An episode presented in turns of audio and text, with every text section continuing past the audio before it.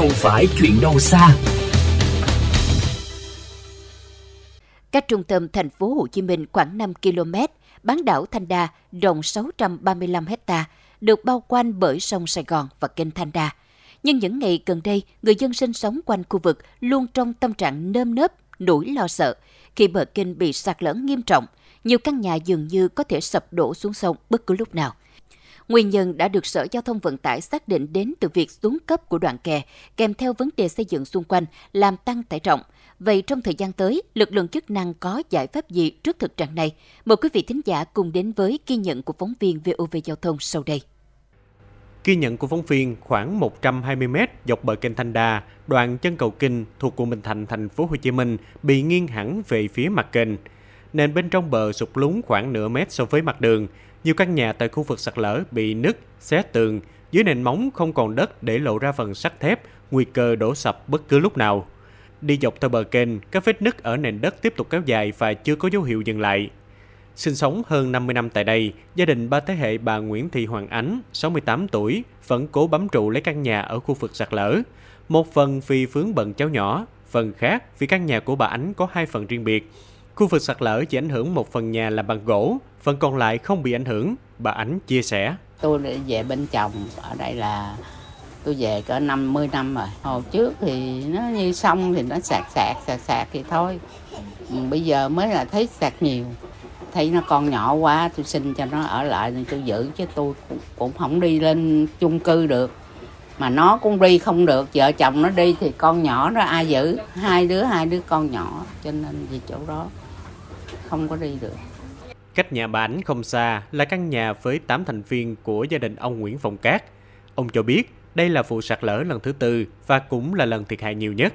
Tuy chính quyền địa phương đã vận động di dời đến chung cư tái định cư số 4 Phan Chu Trinh, phường 12, quận Bình Thạnh, thế nhưng vì vợ chồng ông đang làm nghề buôn bán nên không thể di dời theo đề xuất của chính quyền địa phương. Ở dưới căn nhà có thể đổ sập bất cứ lúc nào, ông Cát lo lắng. Tuy nhiên làm bờ kè thì mình thấy họ làm cũng được, không có nổi. Nhưng mà thời gian sau nó sạt, làm tiếp. Coi như là lần này là có thể gọi là nó sạt lần thứ 4, mà lần này thì nặng hơn hết. Nếu mà cái chính quyền là kêu mình đi thì ví dụ như hỗ trợ thì mình chừng mướn nhà để mình mướn nhà gần đấy thôi. Nếu mà chính quyền còn đi. Chứ mình làm chung cư thì không thích hợp với đời sống, tại vì mình còn buôn bán còn này kia.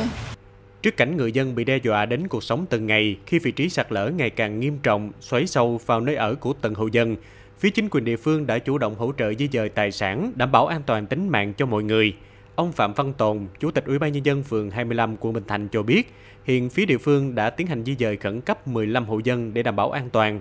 Ngoài ra, phía chính quyền địa phương cũng đã kiến nghị với các cơ quan chức năng sớm có phương án tái lập lại hiện trạng ban đầu.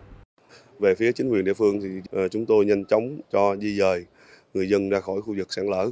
Bên cạnh đó thì quận ủy, ủy ban quận cũng đã tổ chức các đoàn đến thăm, động viên và cũng như đã gửi những cái phần quà cho bà con để bà con ổn định. Bên cạnh đó thì về phía chính quyền địa phương chúng tôi cũng kiến nghị các cấp lãnh đạo thành phố, quận nhanh chóng triển khai khắc phục cái việc sạt lở để người dân về ổn định cái cuộc sống. Ông Bùi Hòa An, Phó Giám đốc Sở Giao thông Vận tải Thành phố Hồ Chí Minh cho biết, tuyến kè bảo vệ bờ kênh Thanh Đa đoạn 1.1 qua phường 25 có chiều dài 478m và bề rộng mặt kè là 3,5m. Công trình này được đưa vào sử dụng năm 2008, đến nay đã 15 năm. Tại thời điểm xảy ra sụt lún là mùa mưa bão, kết hợp với việc không có hệ thống thoát nước trong khu vực dân cư đã dẫn đến thoát nước chậm, ngập úng, làm cho đất phía sau kè bỏ hòa nước, gây ra chênh mực nước lớn khi triều xuống, làm gia tăng áp lực ngang lên kè.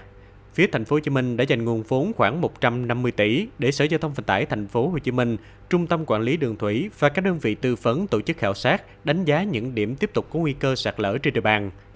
Thực tế thời gian vừa qua, cái việc biến đổi khí hậu, thay đổi về dòng chảy nó có ảnh hưởng khá rõ nét đến Thành phố Hồ Chí Minh, như câu chuyện của Thanh Đa vừa rồi. Cho nên thành phố cũng đã quyết định dành một cái nguồn vốn cụ thể khoảng 150 tỷ. Sở Giao thông Vận tải và Trung tâm Quản lý Đường thủy cũng như các đơn vị tư vấn đang tổ chức khảo sát đánh giá những điểm tiếp tục có nguy cơ và chú ý đến lại các công trình phục vụ đảm bảo cho cuộc sống của người dân. Ngoài vị trí sạt lở tại kênh Thanh Đa, thành phố Hồ Chí Minh có 31 điểm sạt lở khác trên địa bàn. Ông Bùi Hòa An cho biết, phía thành phố đã có những dự án khắc phục. Hiện các đơn vị đang triển khai thi công tại những vị trí nguy hiểm. 32 vị trí đặc biệt nguy hiểm mà thống kê những năm qua thì hiện nay đều đã có dự án khắc phục cái sạt lở rồi, do Ban Chỉ huy Phòng chống thiên tai và tìm kiếm cứu nạn thành phố làm chủ đầu tư và đang triển khai thi công ở các vị trí đó. Có thể thấy thành phố Hồ Chí Minh đang bước vào mùa mưa kết hợp với triều cường tăng cao, điều này sẽ khiến cho khu vực sạt lở bị tác động ngày một nhiều hơn. Nếu không có biện pháp kịp thời thì không chỉ bờ kênh Thanh Đa mà những điểm sạt lở khác trên địa bàn thành phố có thể đổ ập xuống lòng kênh bất cứ lúc nào.